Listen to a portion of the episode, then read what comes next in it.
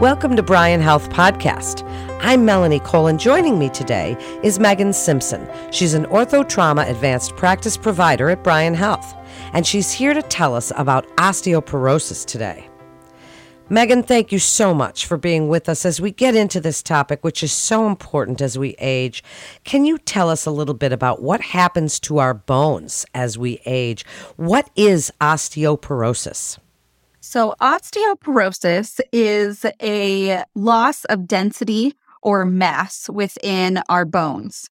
Once we reach the age of about in our late 20s, early 30s, we kind of hit our peak bone mass. And then all of us, men and women, start to kind of lose some amount of bone density throughout our lifetime.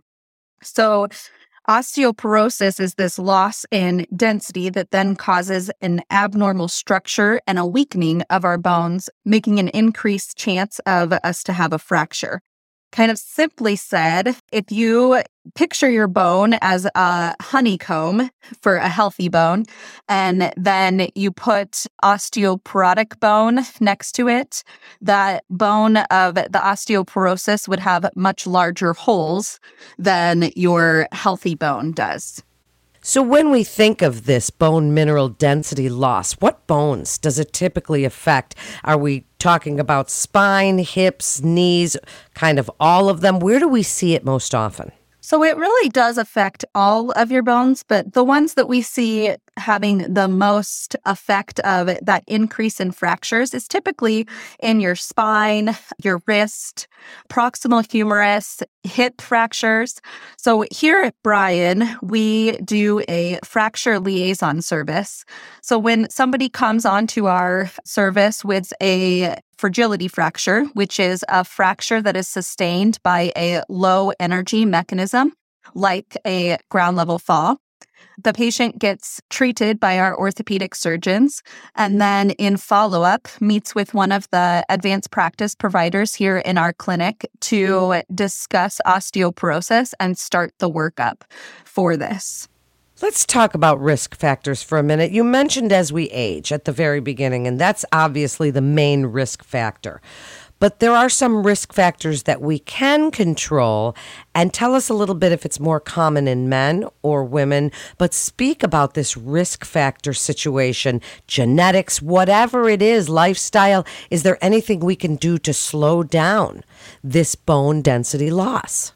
So it is more common in women. One in about two women over the age of 50 will end up with a fracture due to osteoporosis. And about one in four men over the age of 50 end up with an osteoporotic fracture. And of some of the other risk factors are being postmenopausal, being Caucasian, and then also having like a low body weight some of the risk factors that we can modify are making sure that we're drinking alcohol in moderation. Alcohol does affect your nutrition level, which then does boil down to your bone getting the nutrition that they need to stay strong. Avoiding smoking, and then making sure that we get the right amount of vitamin D and calcium intake as well as staying active.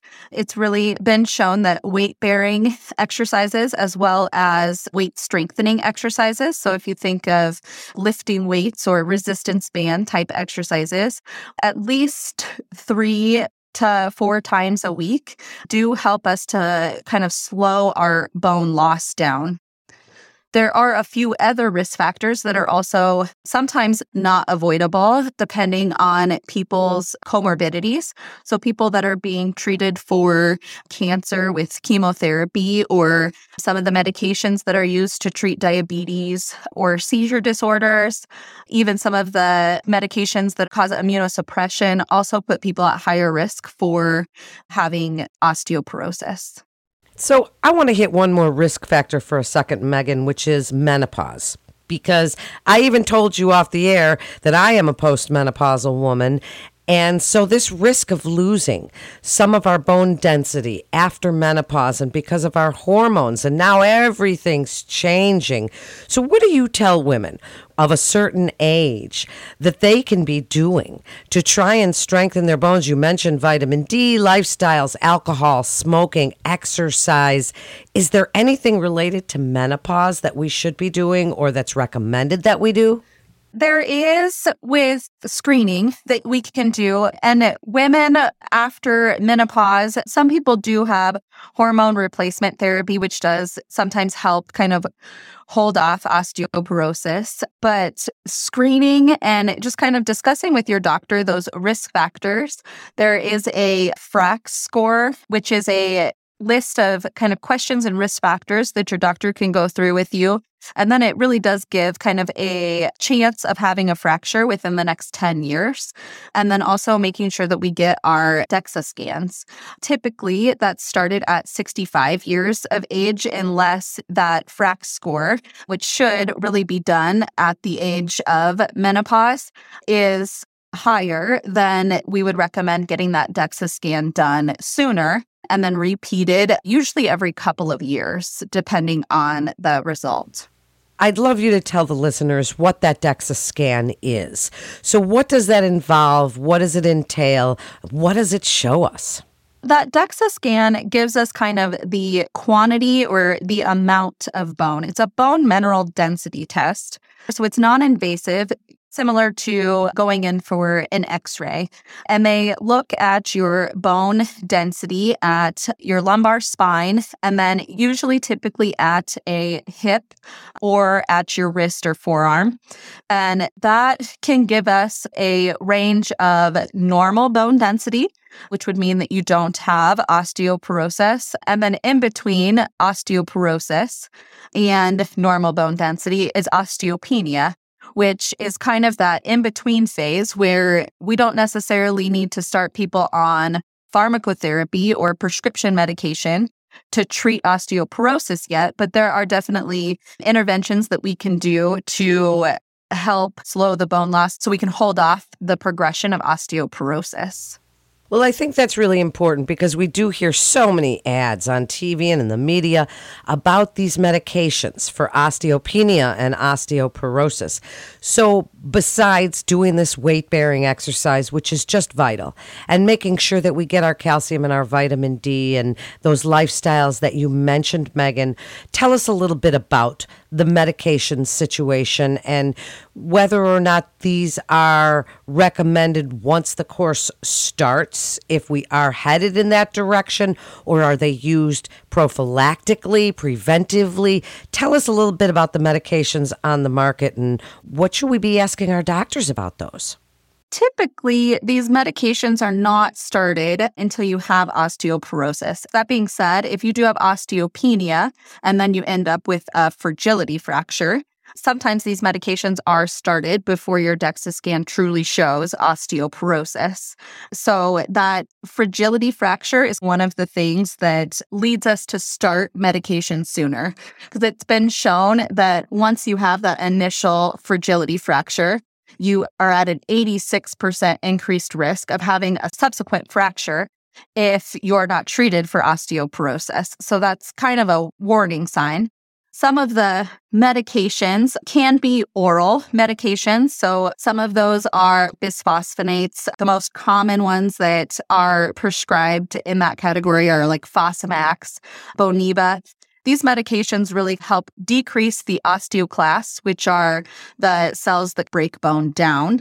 There are some stomach side effects with these and can cause people to have some heartburn, mm-hmm. reflux.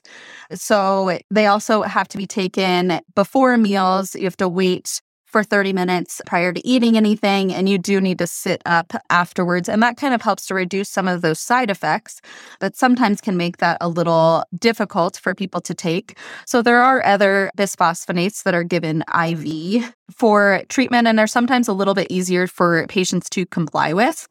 And then there are different medications, Prolia being one of them, that works to help prevent osteoclast formation. And that is also given as an injection taken every six months.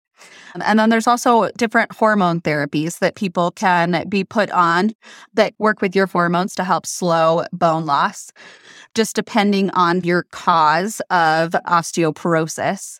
A common side effect of all of these medications is osteonecrosis of the jaw, which is one thing that a lot of patients are very scared about when they hear. This is like a death of your jawbone.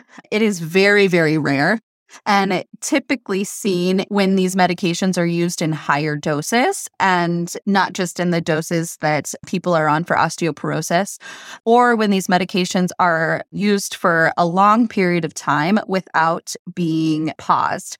That being said, your oral bisphosphonates, things like Fosamax, your Boniva, those medications, you do need a drug holiday from those, typically after three to five years, just to help your body be able to to not develop thick but brittle bone. When these medications are not paused for a period of time after you've been on them for three to five years, some people can be at risk for what we call an atypical femur fracture which is when you get a fracture of your femur, which is your thigh bone, typically because your bones are thick but brittle. And that can be seen with people that are on bisphosphonate therapy for many years without ever taking like a holiday from that medication. What a comprehensive answer. So well explained because, boy, it could be confusing with all the information that we're getting as we wrap up, Megan. What would you like to tell the listeners about osteoporosis, osteopenia, the softening of the bones, brittle bones, fractures, possible fractures, which is something that we know that if you break a hip, it increases your mortality. So as we get older and we're losing some of the strength of our bones, what would you like to tell the listeners about screening and lifestyle and your best advice for hopefully preventing it? So it's just really important to make sure that we have that well balanced, healthy diet, making sure that you're getting enough protein intake, enough calcium and vitamin D intake. We get a lot of the vitamin D from the sun. So in the fall and winter months, sometimes we do need a little bit of a supplement for that vitamin D benefit. It is possible to get too much of these vitamins. So it is important to talk to your healthcare provider just to make sure that you're on the correct amount staying active, exercising, walking, and just making sure that we're staying active and taking care of our bodies helps not only to slow our bone loss down, but also helps us to prevent falls. It keeps our balance up and our coordination. And so that way, hopefully, you don't have that fall that causes the fragility fracture and then just doing things around your home to help prevent those falls. So things like moving rugs that might cause easy tripping, moving cords that are in the way, making sure things are well lit. If you walk with a walker or a cane, just making sure that that is available for you so that you don't have those accidental trips or falls. Great information, really important too. Megan, thank you so much for joining us today. And thanks to our Bryan Foundation partner, Davis Design please visit our website at bryanhealth.org for more information on DEXA screening and osteoporosis. That concludes this episode of Bryan Health Podcast. Please remember to subscribe, rate, and review this podcast and all the other Bryan Health podcasts. I'm Melanie Cole.